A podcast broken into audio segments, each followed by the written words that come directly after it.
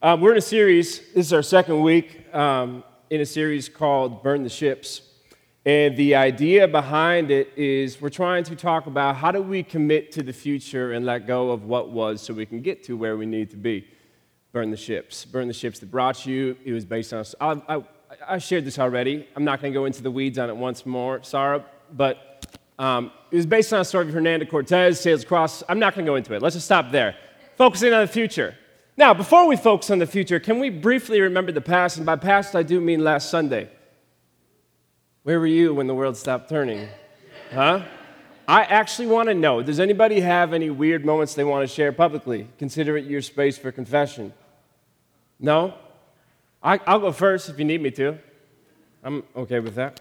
I was uh, at home and I wasn't well. I mean, physically, I was fine. Emotionally, though, I was a hot mess. And there was different parts of the game where I literally, for reasons unbeknownst to me, was wrapped up in my window curtains. I don't know why. I was standing with like enough of a gaping hole to perceive what was happening on the television in front of me, but everything else, I just needed to be held in those moments. And at the end of the game, where's Bernie, by the way? Where's Bernie?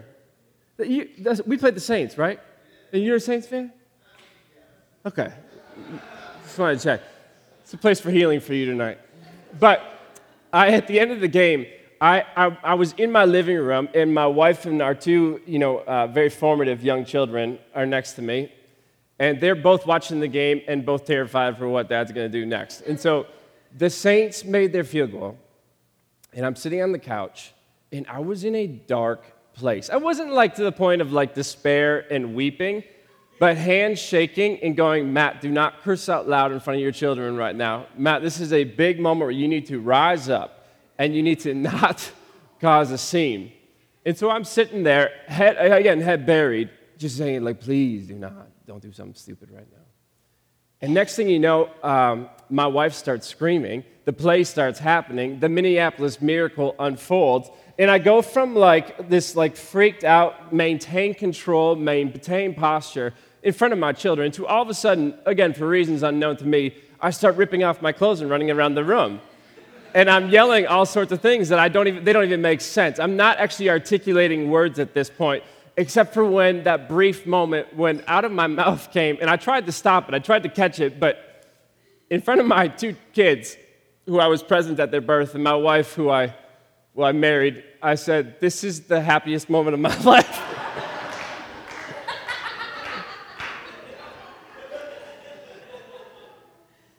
So, with that said, it is amazing, isn't it? This is a, I'm going to use this for a bridge now into what we're going to talk about tonight. It is amazing, isn't it, how easy it can be to lose focus on what actually matters. You know what I'm saying? Like how easy it can be. And not just in these moments, like in these moments of pure ecstasy, we're kind of exposed for maybe having some priorities out of whack, but in our everyday, we can kind of lose focus on what actually matters. Between like the grocery shopping runs and the catching up with old friends, the jobs we got to keep, the duties we got to meet, all the different X's and O's that make up our life, we hustle to and fro. And in, in, along the way, we end up losing sight of what matters. What is like the ultimate thing here? What is the most important piece? In fact, if I were to ask you in your life right now, and I want you to actually consider this, what matters most to you? Like, think about that. What is the answer that comes up in your life? What is it that matters most to you? And say you weren't actually capable of speaking that answer back to me. What would your calendar say matters the most to you? And say you're so 2018 and above and beyond doing things like calendars, what would your wallet say matters to you? What would those that you love the most but those that know you the best, what would they say matters to you? What do you prioritize in your life? And do your practices and your pursuits reflect that truth? Uh, are you, are you consistent across the board? What matters most to you, and does it actually matter that much to you at all? Or do you get kind of tossed and turned in the chaos of life? The basic means of surviving that you've actually forfeited all opportunities to move into a place of thriving. There's a moment where Paul is writing in his letter to the Corinthians where he was looking at this group of people who are new members in the Jesus movement, are trying to understand what it's all about. And he goes above and beyond, out of his way to drive home the point that your life matters. And if your life matters, then what you do with your life matters greatly. How you spend your days, how you steward your energy is very important. Psalm 85 tells us that, right? God, what is it that you are mindful of, mere mortal man, that you have crowned us with glory and honor? To be human, says the scriptures, is to be people of power and might, to have influence to merely float by and exist without actually having what matters the most to us matter that much to us, will that be to be incongruent with our scriptural story? So, Paul is he's writing this letter to these Corinthians, and he's trying to get them to understand uh, that which matters most to you, you need to start moving towards. There are implications for that which you are saying yes to. It's not enough for you to label as a priority as a Facebook status every now and then. There has to be a practice and a pursuit that coincide with the priorities that you express. And so in 1 Corinthians 9, Paul writes these words He says, Do you not know that in a race, all the runners run, but only one gets the prize? Run in such a way as to get the prize. Everyone who competes in the games goes into strict training. They do it to get a crown that will not last, but we do it to get a crown that will last forever.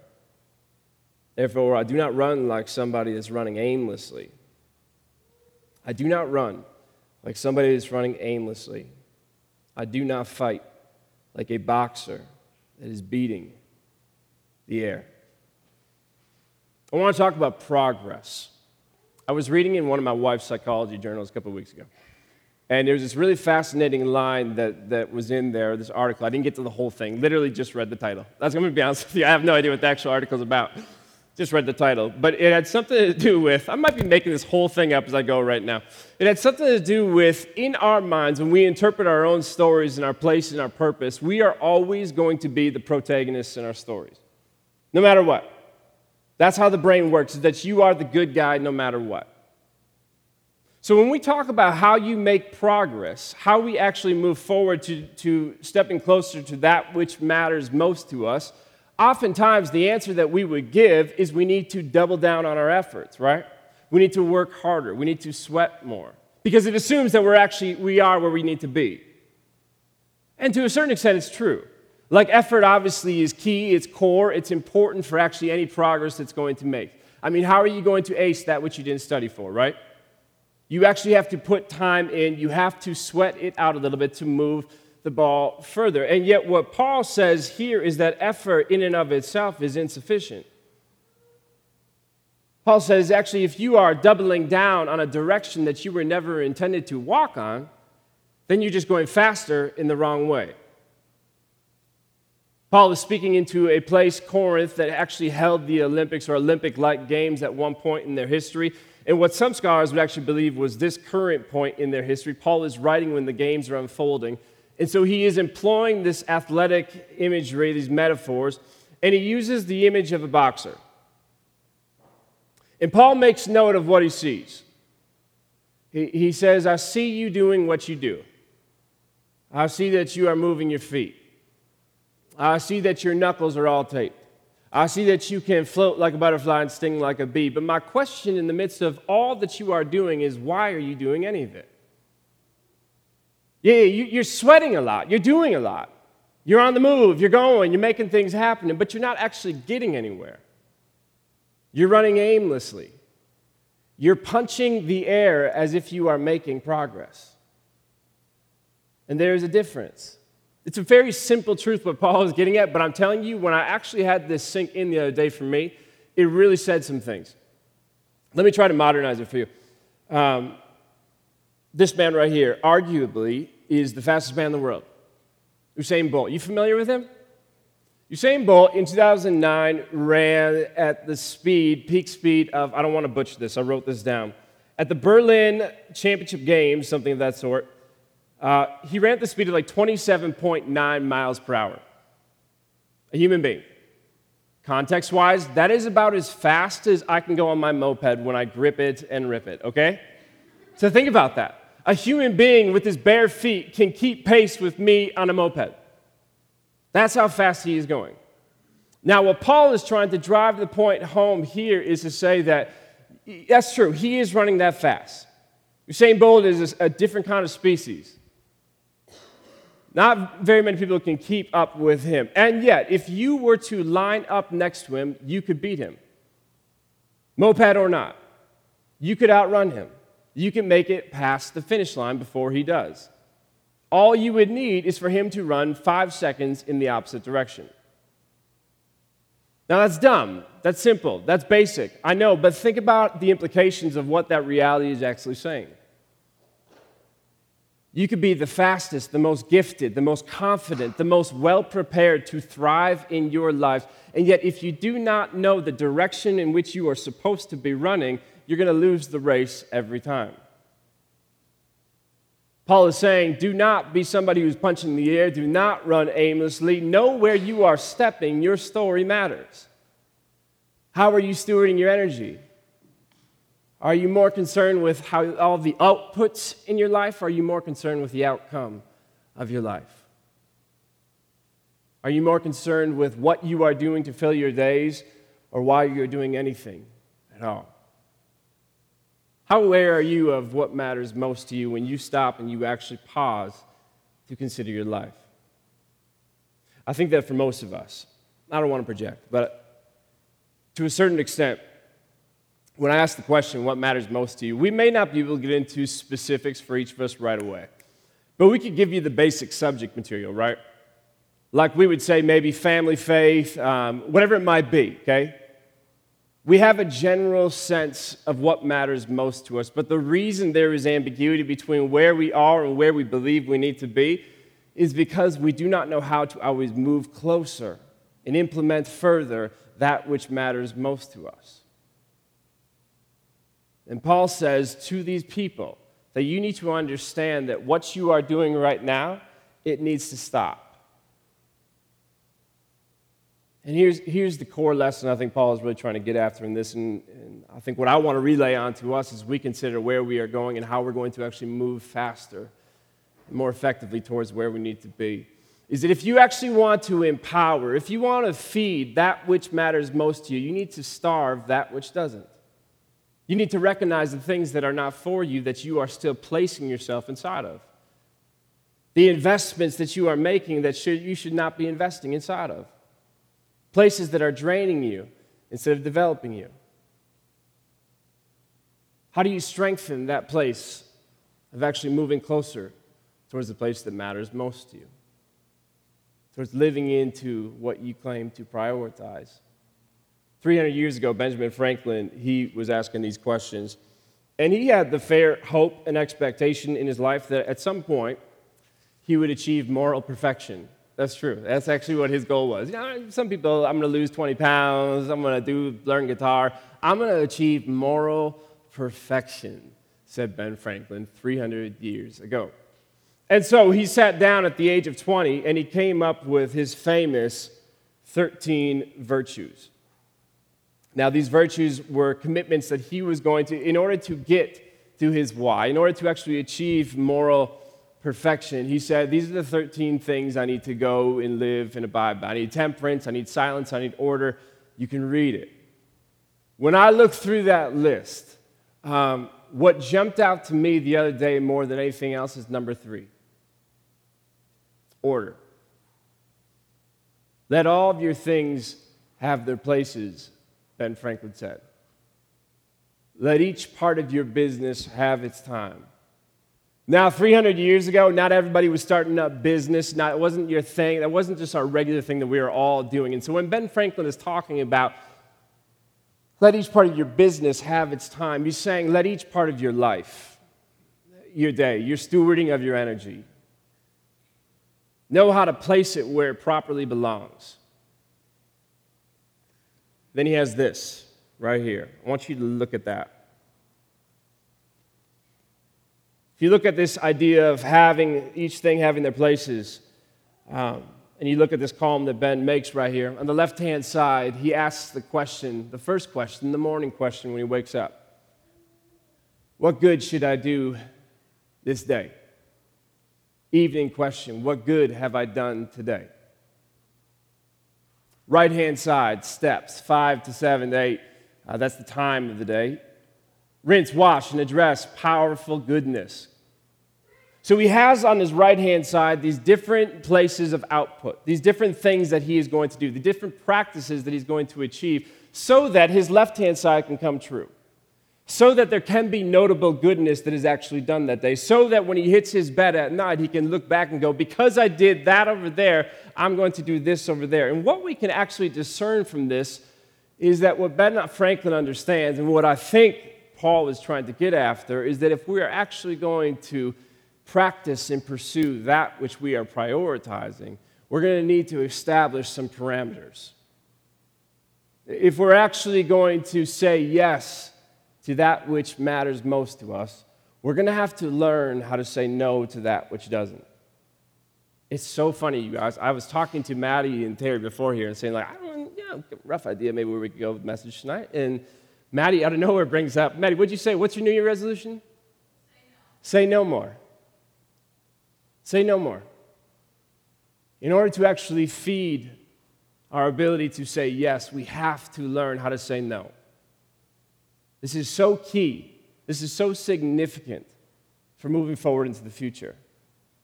I thought about this um, last month. Last month, I was, when you're in a field like mine, and, and uh, when you're trying to do this passion thing, you've never actually done it before, you don't really know what you're doing, you're kind of making it up as you go. You tend to operate on the assumption where, well, I just need to be good to people. Like, I need to please people, I need to, and I don't mean that in the people pleasing way, but like, I need to serve people and, you know, be, that's what I'm supposed to do. So, lunch, sure, right? Call me in the middle of the night, fine, that's great. Uh, let's do this, let's do that until I got to this point where I was asked to speak at this event, and I went and I spoke, and mid event, kid you not, I had to stop, like, what am I doing here? Like, like seriously, this has nothing to do with the table. It has nothing to do with like what I'm passionate about. It is not pushing me further towards that which I claim matters most to me. And yet I'm up here as if this is like top priority, when really saying yes to this thing means I'm taking away from my yes to the things that matter the most. It only got worse. After that uh, meeting, despite middle of the message or the talk, having this awareness that I, I don't actually, I shouldn't be here. Like there's better ways to steward my day. This guy came up to me and goes, "Hey, are you free? I would love to interview you for my podcast tomorrow." Sure. So 8:30 at night, when Lauren's putting the kids down, I'm downstairs having an interview with this guy. And again, there's this recognition that by my inability to say no, by my inability to say, like, this is not for me right now, I'm taking away from people that need me the most. I'm taking away from my ability to say yes to that which matters the most. There's a moment for Jesus where Jesus understands why he is here and what he is doing. And there's this fascinating time where he gives this message, and in middle of his sermon, somebody starts speaking up and they say, uh, Teacher, tell my brother to divide the inheritance with me. Now, you need to understand that Jesus, his role is, is not to be a lawyer. He didn't go to law school. He's not here to do these kinds of things. He's a teacher, he's a rabbi. It's a completely different field, but they're asking him a legal question saying, Can you intervene so that this inheritance can be dealt out accordingly? And Jesus turns to this person and he says, Man, who appointed me a judge or an arbiter between you two?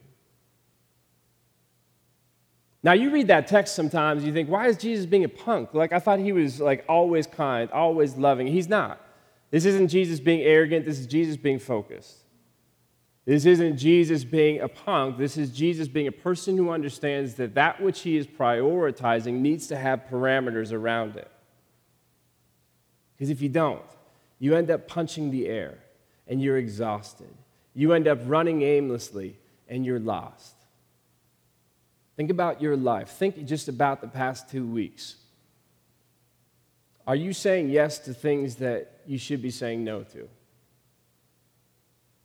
Are you ending up in places that are not pushing you closer towards that which matters most, but are holding you down, making you stand still?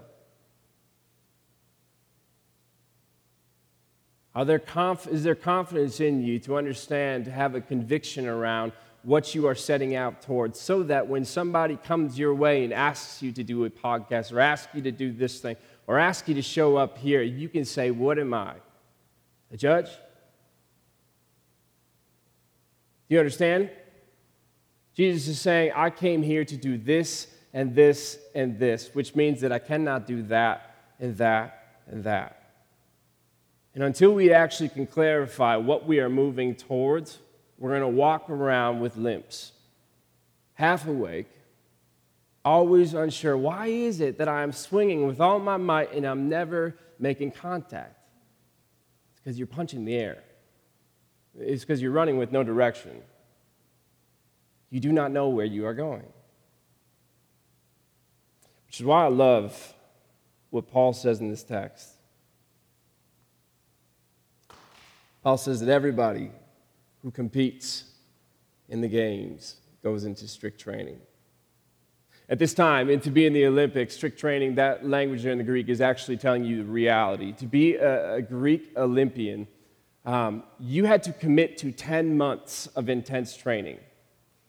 And not just like, I'm going to do my best to make it a practice. It's like you, are, you have people that are holding you accountable. Should you not actually abide by the rules and the logic of the training, then you are disqualified from the Olympics. What would it look like for you to take your life seriously enough, your future seriously enough, where you saw yourself constantly in a place of training? I told you guys this before, but I went down to take a class with um, Rob Bell last year, and he had this great line about this specific text that has stuck with me ever since. He said, No matter what you are doing, in your life, frame it as you being in training. Consider your friends, consider yourself if you are a marathon runner. You don't just hop out of bed one day and go, I'm going to go run a marathon. It is something that you are committed to. You take on a different way of eating, a different way of sleeping, a different routine throughout the days leading up to it. And there are things that you will do and things that you won't do, and you have clarity around it. Rob Bell was talking about this, and he said, you just need to start telling people, like, um, when they're asking you to go somewhere, if you don't, if you don't want to get in their face and, and make them mad, just say, I'm in training. And when they ask you for what, you say, tomorrow. I mean, I gotta, I'm going to be with my kids tonight. I got to start training. I'm making breakfast for my family tomorrow. I got to be training. And then he said to, uh, to take it even further, you know what you can start saying is, you know, I can't, um, can't be with you guys tonight too late at the bar. I can't go out at this point because I got a big event coming up. And when they ask, What's the event? You say, Well, I got to take my kids to school in the morning. And I want to be better tomorrow than I was today. I want to be closer to living my life in a way where my practices and my pursuits are congruent with what I pro- proclaim to matter the most. When we think about us, the church, both as a people and as individual persons. When we think about where we are going to be in January 2019 and we look back on this moment right now, my prayer is that we will be a people who are able to say enthusiastically, with conviction, yes to certain things, but we'll also say no to things. That we won't confuse outputs with outcomes. Building and planting a church is an output, becoming a church is an outcome we fix our eyes on what actually matters. And we move forward with faith. Amen? Pray with me. Jesus, Lord, we thank you, God, for the work you are doing in our midst, God. We thank you, God, that you have crowned us with glory and honor. God, give us the courage and the wisdom to take seriously our lives, to steward our energy wisely, so that we are not just waking up and waiting for the next moment we get to go back to bed. God, give us the courage to be intentional. Give us the conviction to say no to certain things, certain places, and certain people. Give us this growing awareness, God, that we live with this incredible gift of life. And we will not run just to run, we will run to win. All God's children. We say together, Amen.